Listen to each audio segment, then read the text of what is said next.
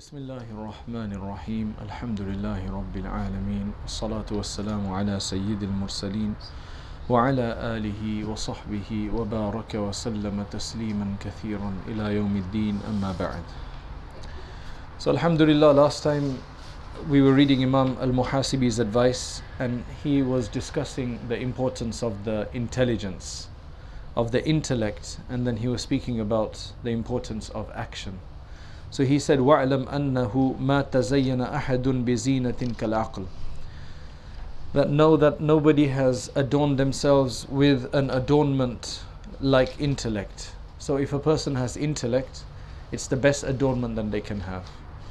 We're not talking about just raw intellect that doesn't have an ulterior purpose, which is just to show off the intellect. That basically what he's speaking about is not that you can just solve very complicated matters very easily and make certain connections very easily. But the idea is that intellect to understand, the prudent intellect, intellect of based on prudence of what is beneficial for a person. At the end of the day, the human being is just not a uh, a vehicle for intellect.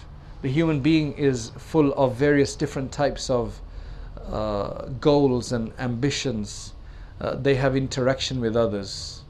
Uh, there's a ulterior ul, ul, there's a there's an ulterior purpose of life.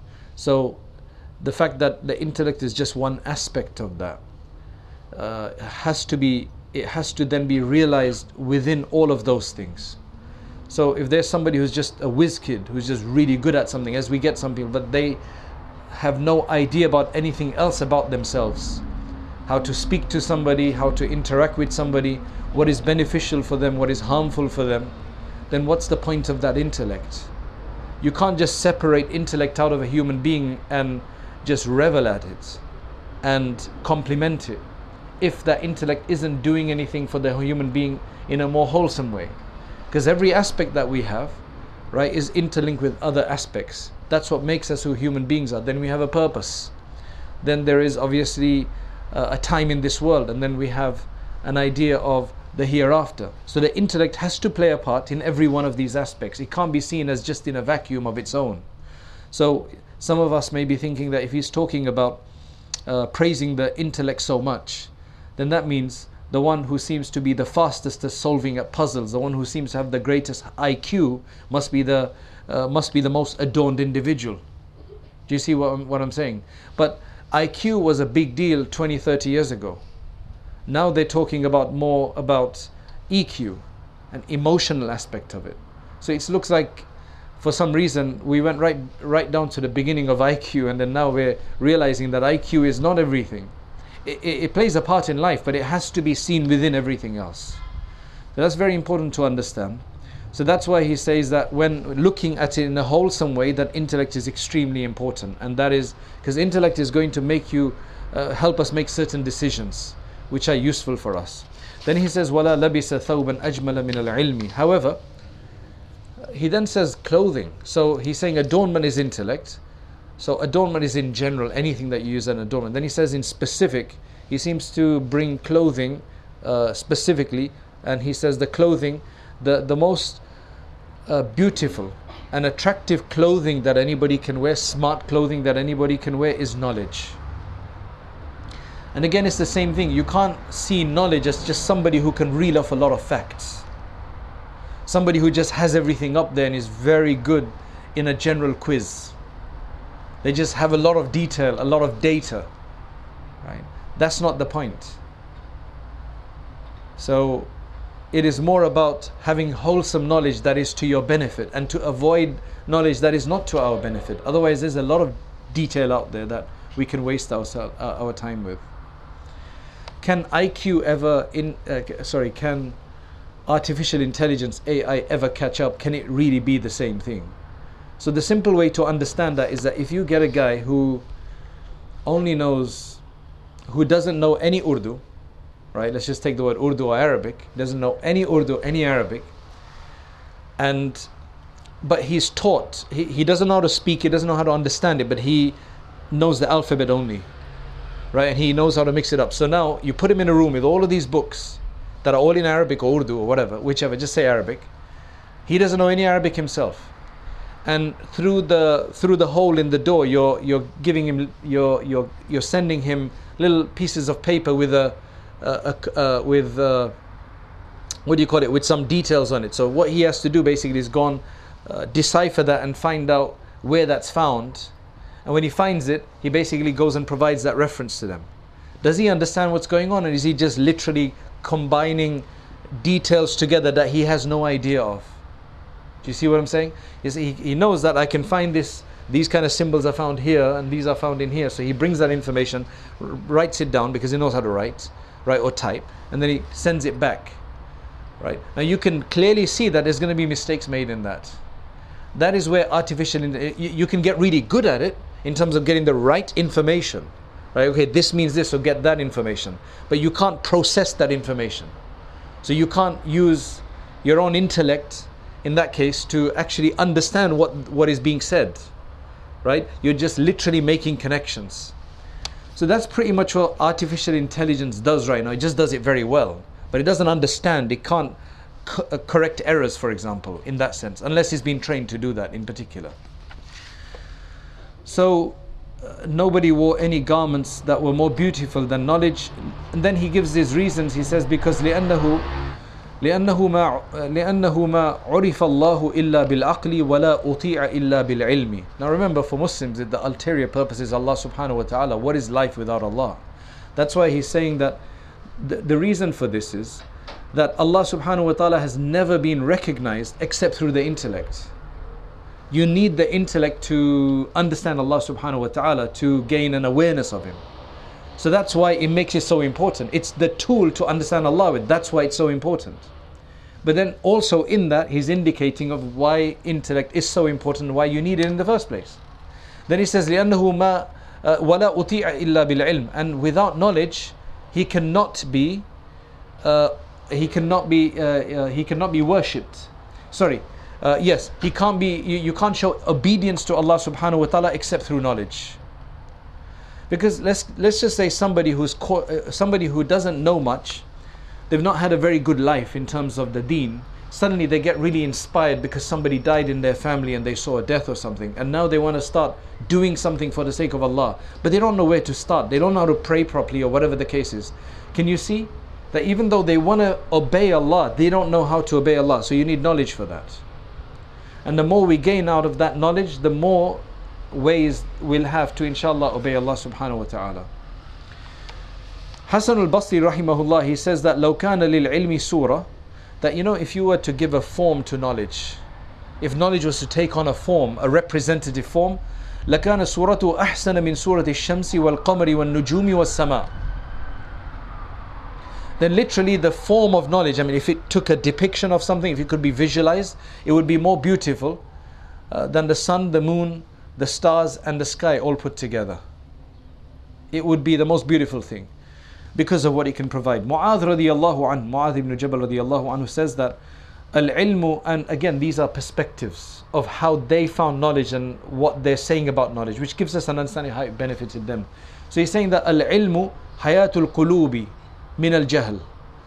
The only way to basically give some life to the heart and remedy the ignorance to basically remove the ignorance and uh, give it health is basically through knowledge. وَمِصْبَاهُ الْأَبْصَارِ مِنَ الظُّلْمَةِ And likewise, with knowledge, it's basically the lantern of the eyes from darkness. Otherwise, essentially, what, uh, evil is being represented, or ignorance is being represented by darkness here. So when you have knowledge, you'll be able to see, no, that's wrong. That looks attractive, but it's wrong.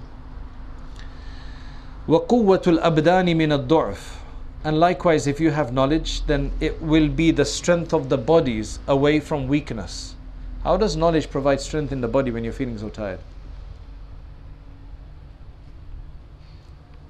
How do you think that's going to do that? I can understand illuminating the eyes in terms of what you see, in terms of uh, removing ignorance, but he's taking it to another level. He's saying that you're going to get strength out of this. Like he's talking about, phys- you know, you learn stuff and you get physically strong. What is he talking about then? Of course, because subhanAllah, there's people who are tired but they've got motivation. And motivation comes from the knowledge of something, uh, some kind of uh, resolution you need to make, some kind of goal, some kind, and that comes through knowledge. And we know with human beings that's what it is. The people who are very tired, but then they need to stand up and do something, they will do it. You get the energy, it helps. Otherwise, shaitan will try to make us feel tired anyway. يبلغ بالعبد منازل الأخيار والأبرار The more you study and the more you, inshallah, focus on it, it will basically take a servant up to the level of the most elect and the most righteous ones. That's what knowledge does to a person. That's why any small course you can take, you can't become a scholar that's understandable, that's fine. Right? We got a question recently from somebody who said that I think they'd taken a vow that if so and so happens or something happens, then I'm going to become a scholar, right, of the deen. Right? So there were some technicalities there, but the main thing is that while the vow wasn't a valid vow, we discovered because of the way they said it, but we said even if it's not valid or whatever, you've got your whole life to become an Islamic scholar. So an Islamic scholar doesn't mean that I need to do the next six years full time. You've got your whole life to keep studying and studying and studying, taking courses, and Alhamdulillah, there are more and more courses that are being available. You take two courses this year, you take another one course next year. The third year is a bit busy, so you take half a course, right? The year after that, you've got some time off, you take another course. Just keep yourself occupied and keep learning something. That's that. I think that's the best thing, right? And this is not just for non-ulama. Even for the ulama, they they may have spent five, six, seven years having studied, but it doesn't end there. They have to also continue. I mean, that's the whole purpose of this institute anyway. So it's for all of us. Knowledge never ends. There is always more and more and more to learn. When are you going to call yourself an alim? Right? When are you going to say, I'm a scholar now? You see what I'm saying? Nowadays, the thresholds of that is quite quite low. I mean, you can just say, I've studied here and I've sat in his gatherings for a few days and his, and some of the top scholars of the world. I've spent three days here and two days there. Met him in Makkah, Mukarramah, Medina, Munawwara, and he's a scholar now. Right? He's an alim, he's an alima now, right? You know, subhanAllah, it's quite easy. So at the end of the day, let's not trick ourselves. Whether we've studied for seven years, six years, or no years, let us continue to do something every year. Dedicate yourself to one course whether that be a weekend course, an evening course, a one-off course, whatever the whatever the case is. It'll just make us better people and better, inshallah, more knowledgeable people. And he says, truly, يبلغ بالعبد يبلغ بالعبد منازل الأخيار والأبرار. اللهم اجعلنا منهم. والدرجات العلى في الدنيا والآخرة. And it will be that knowledge that will take you to the highest levels both in this world and in the hereafter. He's saying, subhanAllah, this is again from himself, right? He's saying, وَالتَّفَكُّرُ فِيهِ يَعْدِلُ الصِّيَامِ Just thinking over something to do with knowledge. This is obviously sacred knowledge we're talking about. Something, whatever it may be, that takes you to Allah subhanahu wa ta'ala, that makes you closer to Allah and gives you an understanding of the purpose of this world. Just thinking over an issue like that is better than fasting. Or actually equal to fasting. Doesn't mean you don't have to fast anymore. وَمُذَاكَرَتُهُ تَعْدِلُ الْقِيَامِ And to sit and dis- have these uh, important discussions on aspects related to knowledge, it, it's equal to standing up and praying at night in terms of reward you can get. That doesn't mean that it excludes you from praying at night because the Prophet also used to do both. وَبِهِ تُوصَلُ الْأَرْحَامِ Now these are tangible benefits. The more you learn, the less problems you'll have with others, especially your own kin.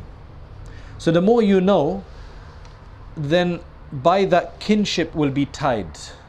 Your relationships will increase, especially with your family. How, how do you think that's going to happen?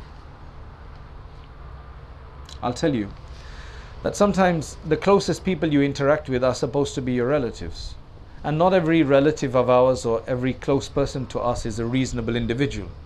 Sometimes they do weird things. Sometimes they say strange things. Sometimes they act in a certain way. Sometimes they may do something wrong to us. The more knowledge you have, the more knowledge we have and the more piety we have, then we're able to tolerate that. Right? We can basically make we can interpret what they're doing in a positive way rather than in a negative way. I'm assuming that this is saying that your akhlaq will improve. Your um, your character will improve, and so on and so forth. And subhanAllah, you know, I'm telling you this that there are so many times when something like that has happened and you get angry. and then you just suddenly think, you try to give an excuse because you know you've learned and you've studied things so you're trying to give somebody an excuse that maybe they said it because of this sometimes to be honest you're angry with people because things haven't gone the way you wanted it to go but if you really think deeply you'll find out that it's not really the fault of the other person either sometimes we get angry because something hasn't gone right and we blame the person in front the other person because there's nobody else who's a target right then. They, they, it seems to be coming from them because they were also involved. But then, if you actually sit down in a cool headed way, you realize that it wasn't their fault either. So, knowledge is supposed to teach us all of these things all of this kind of control, understanding, various ways of looking at something The more you know, the more you understand, then you, we can say there's various ways of looking at things. It basically removes uh, this narrow vision and of course, وَيُعْرَفُ الْحَلَالُ مِنَ الْحَرَامِ The halal will be recognized uh, and distinct from the haram. And that's a, that's a major plus. But then he, you see, he's understanding knowledge in a very particular context. He's saying, وَهُوَ إِمَامٌ Knowledge is your imam. Meaning knowledge is the imam. And if you consider knowledge as the imam, وَالْعَمَلُ تَابِعُهُ The imam is a leader. So the follower, the follower to an imam is basically the action. So that means that you can't just keep studying, studying, studying and not have basically you can't have the you can't just go around around town, around the country with the the head of the truck, you know the the horse part, and that you don't pull anything with it. You're like, what, what, what are you doing? Like, why don't you just get a car then if you're going to go around in a in a, in a in a horse of a truck without the the carriage at the back. Right? So at the end of the day, it has to beckon to actions and ac- action has to follow suit, uh, which is amal. ويلهمه السعداء ويحرمه الأشقياء These are his last two points. Mu'adh ibn Jabal radiallahu he says that um, this type of knowledge, this sacred knowledge is only inspired to the fortunate ones. And fortunate here refers to those whom Allah subhanahu wa ta'ala has written for them to be fortunate in the hereafter. Uh, you know, it says in that hadith of Sahih Muslim that in the third trimester the angel comes and writes if the person is going to be a fortunate individual or is going to be a wretched individual in terms of their ending. Right? So he's saying that and the, the point with this is that this kind of knowledge we're speaking about is only going to be inspired to the ones who are fortunate in terms of the hereafter. And the ashqiya, the shaqi, the wretched one, the non-fortunate one is going to be deprived of it. So let us see, I mean, how much our, how do we feel towards knowledge? How do we feel like in terms of trying to gain knowledge?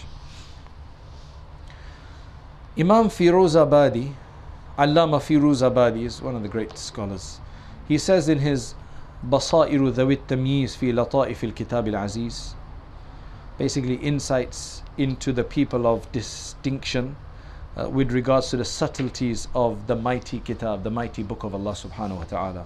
Quite an awesome sounding name of a book. He says, وَاعْلَمْ أنه تبين في علم الأخلاق أن الفضائل الإنسانية التي هي الأمهات أربع he says it's very, very clear from the science of uh, character and good conduct. Like if you look at good conduct as a, as a science, he says you one thing that you uh, the one thing that becomes very, very clear is that human virtue, insani virtue, hu- virtue of the human being, right? It's basically all boils down to four points. You know, when you look at a human being and you consider whether they have good character or bad character, it boils down to four essential elements. What are those four essential elements? He said one is al-ilm. Right? If somebody has knowledge, you're generally going to respect that person. Somebody who's ignorant, you'll respect him for something else. But then there's going to be a major thing missing, which is that they don't have knowledge. So ilm is the first thing. The second one he says is a shaja'a, bravery. Nobody wants to be with a coward. Right? You've got somebody who's mashallah got a lot of resolution, got a lot of himmah, has a lot of bravery, you want to be with. Not not not uh, unharnessed bravery that they go and do crazy things. Right? That's why you need the knowledge with it to harness the bravery, to use the bravery in the right way. families would be sick of a person like that who doesn't have bravery. Imagine if the father, who's supposed to be the head of the household, is a coward who's not willing to take a uh, take a gamble, you know, like a positive gamble on something. Not not a gamble of gambling, but you know, to, to basically go and do something. He's always scared about everything. Uh, so that's the second point. The third one, he says, is iffa. Iffa means chastity, more of a tolerance and forbearance. So, not indulging in one's desire. You don't see the person as just somebody who's always going after their stomach or going after their, uh, you know, fulfilling the desires of the private parts. Uh, somebody who ful- fulfills, I mean, the natural desires, but is not going overboard with that. And somebody who has those desires. So it comes down to the moderation of these things. And the fifth one is adl, and which essentially he'll explain anyway. Adl is uh, justice, a sense of justice in everything. At the end of the day, if you look at anybody's character, think of somebody you think has good character. It's going to boil down to knowledge, bravery, chastity, and um, moderation and uh, justice. Think of somebody with bad character and see why you dislike it. And you notice it's got something to do with one of these things. Guy is just too greedy. Right? He's just too tight, too stingy Right? He's just too ignorant. Whatever, you know, whatever the case is. وما عدا هذه فهي فروع عليها. Now, of course, there are going to be other issues that you will look at, but if you look at it, you can actually trace them to one of these four. They're all subsidiary issues that come from these four. أو تضاف إليه, or they're related to them somehow. فالعلم so now if you take knowledge itself why is knowledge such an important aspect of these four فالعلم فضيلة النفس الناطقة knowledge is important because that is what makes your intelligent being that is what an intelligent being needs the knowledge is related to the intelligent aspect of a person um, this is a very philosophical definition, right? Fadilatul nafsin natika is a very Aristotelian uh, idea where he defined the human being as uh, um, a haywan and natik, right? And natik here refers to intelligent, not just the one who speaks. Because nutk just means to speak, but it's talking about speaking with sense. Animals speak as well, but we're talking about speaking in a way that makes sense. So anyway, that's a very philosophical discussion. But والشجاعة فضيلة النفس الغضبية and um, shaja'a, bravery, that's to do with our faculty of anger, the, the heat. Like, get up and do something. And his, they say his water doesn't even move. Right? He's got no fire in him at all. He just sits back, gets trodden over, his family gets abused, doesn't do anything. So, shaja'a is the positive aspect of that. Number three, uh, the third one he says is. Uh, iffa, which is uh, chastity, fadilatun nafsi shahwaniya. That is basically the virtuous aspect of our desire, right? Because uh, chastity is where the balance is in exercising our desires. If it's to the level of chastity, where you're basically allowing yourself to indulge in the halal and away from the haram, and not in the haram, then that is the moderation. That is what you call chastity. So then the last one, the justice aspect, he says, وَالْعَدْلُ فَضِيلَةٌ عَامَّةٌ فِي الْجَمِيعِ That governs all of them. That's a general virtue which encompasses all of them because in all of these things you need moderation. So it's almost like there are three really, and the fourth one is a completion of all of the uh, completion of those three.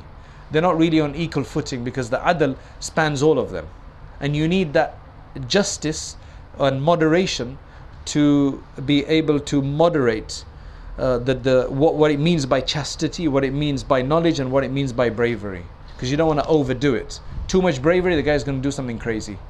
Too less bravery, he's not going to even do what's necessary. Right? That's, that's basically what he's talking about. And then he says that, you know, among all of these now, among all of these faculties, the intelligence faculty, enough, uh, the, the, um, what he calls an-nafsun the, the intelligence faculty, he says clearly that has to be the most superior faculty of all of them. Like if you think about it, if you've got the faculty of desire, faculty of uh, anger and bravery, and faculty of knowledge, which one do you think is most important? I mean, they're all necessary, but which one is most important? the knowledge one, right? Because that governs the others as well, in a sense. So that's why he says that there's no doubt that the intelligence aspect of it is the most noble of these faculties, and that's why the virtue that comes with that, which was knowledge, right? Uh, the, uh, because that comes with intelligence, that has to be the most virtuous of these virtues among the among the four virtues. Right? And this virtue cannot be found completely without having knowledge. And then he's telling us the whole trail here. He says that but your knowledge cannot be completed and cannot be found without it. So you need intelligence and you need knowledge. You need them together. Al-Allama Nasiruddin Tusi, he mentions at the beginning, he, has a treatise called Adabul Muta'allimin, the etiquette of those who study. He says, Sharaful ilmi la yakhfa ala ahad The honor of knowledge should not be hidden on anybody. I mean, it's something quite clear, quite straightforward. إذ العلم هو المختص بالإنسانية. Because knowledge, the ability to gain more knowledge, do you see any other animal doing that? Any other animate being doing that? You don't. It's something that is distinctively for human beings. Only humans go and study in schools and go to university and study books. No other animal does that. They speak, they procreate, they have desire, they eat, they do all of that, but they don't study. It's the thing which distinctively only human beings do. The animals also kill and murder and pillage and everything else. But humans, the one thing which is distinctive is that. And that obviously, he says that that's why everybody should understand that if that's what makes us so special as human beings, then it must be the most noble characteristic. لأن جميع الخصال سوى العلم يشترك فيه الإنسان وسائر الحيوانات كالشجاعة والقوة والشفقة. Because if you have bravery, you know, among the among the four issues we read, the bravery, the desire, the strength, the compassion, you find that in all animals. But knowledge you don't find in any other animal, only in the human being. وبه أظهر الله تعالى فضل آدم عليه السلام على الملائكة and that is it was knowledge that Allah subhanahu wa ta'ala used to show the virtue of Adam عليه السلام over all the angels as well وأمرهم بالسجود and then told them to prostrate and of course one of the biggest things is that it is the only means to gain basically it is only the means for eternal fortune and bliss as long as action comes along with it according to its demands. Ilm and action. That's all it is. So may this may Allah make this a an inspiration for us to continue if we're studying knowledge and to never give it up. To never give it up. If you're already teaching, then obviously the way to learn more knowledge if you can't go and formally take a class is to take on a new subject and study it for yourself and just ask where guidance is needed. Otherwise, if you can't do that, then uh, for, for those who are not ulama, then they just study with others. And again, you don't you've got your whole life to become an alim Right? So we just want to see before we die what level we've gotten to. That's the most important thing. Let us not uh, abandon it completely if we can't get it all at once. Right? So may Allah subhanahu wa ta'ala grant us beneficial knowledge and may Allah subhanahu wa ta'ala make it a zina for us, an adornment for us.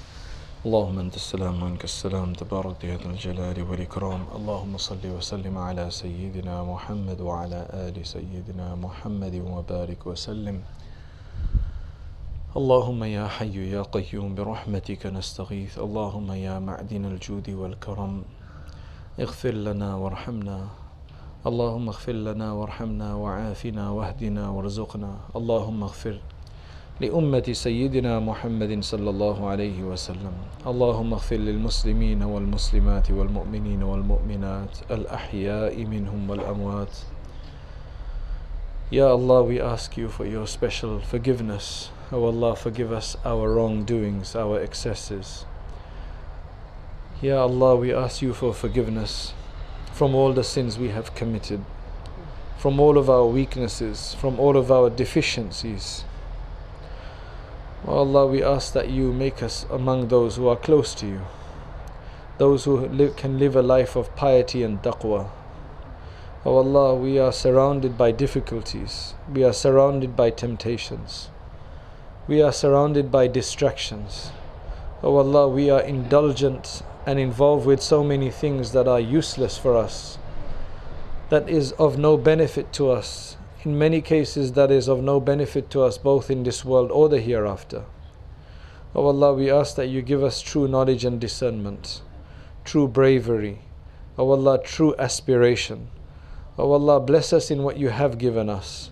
O Allah, you've given us so many opportunities. We ask that you make our circumstance conducive to taking benefit from these opportunities. O Allah, we have a life ahead of us. Only you know how long we will stay, how long we will live, and how long we will be in this world. O Allah, we ask that you make it a full and a wholesome life, a hayatan tayyiba. O Allah, that you protect us from all forms of evil which are out there, all forms of depression, all forms of dissatisfaction with you, especially.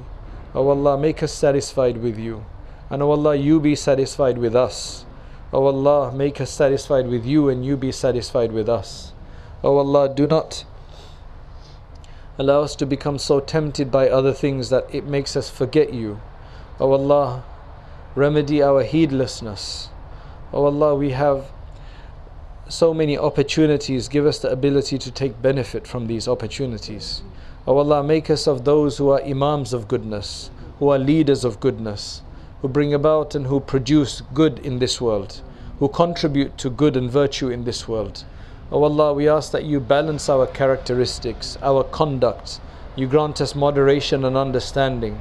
You protect us from the pitfalls that life brings in front of us. You protect us from the shaitan. You preserve us, our families, and our children. You embellish us with beneficial knowledge and beneficial character. You give us a life full of action and fulfilling good deeds. And O oh Allah, those good deeds which are required by our knowledge. O oh Allah, we ask that when in, in our final year before we pass away, that we're better off than we've ever been before in our life. Make the last part of our life the best part of our life. And make the best part of our existence when we stand in front of you on the day of judgment. Oh Allah, we know we're asking you for a huge amount and we have no actions to show for this. But oh Allah, we know that your generosity knows no bounds. So we ask you, Ya Allah, based on your mercy, that you turn the situation for us and make us of the fortunate ones in this world and especially in the hereafter. Accept these gatherings from us. Accept our coming here. Oh Allah, accept our sitting here. And oh Allah, make it a source of barakah for just not us, but for everything around us and for our work and our family and everybody else. Oh Allah, we ask that you accept this place and allow great guidance to spread from here. Oh Allah, you remove any troubles and any difficulties And you grant us afiyah in everything that we do. سبحان ربك رب العزة عما يصفون وسلام على المرسلين والحمد لله رب العالمين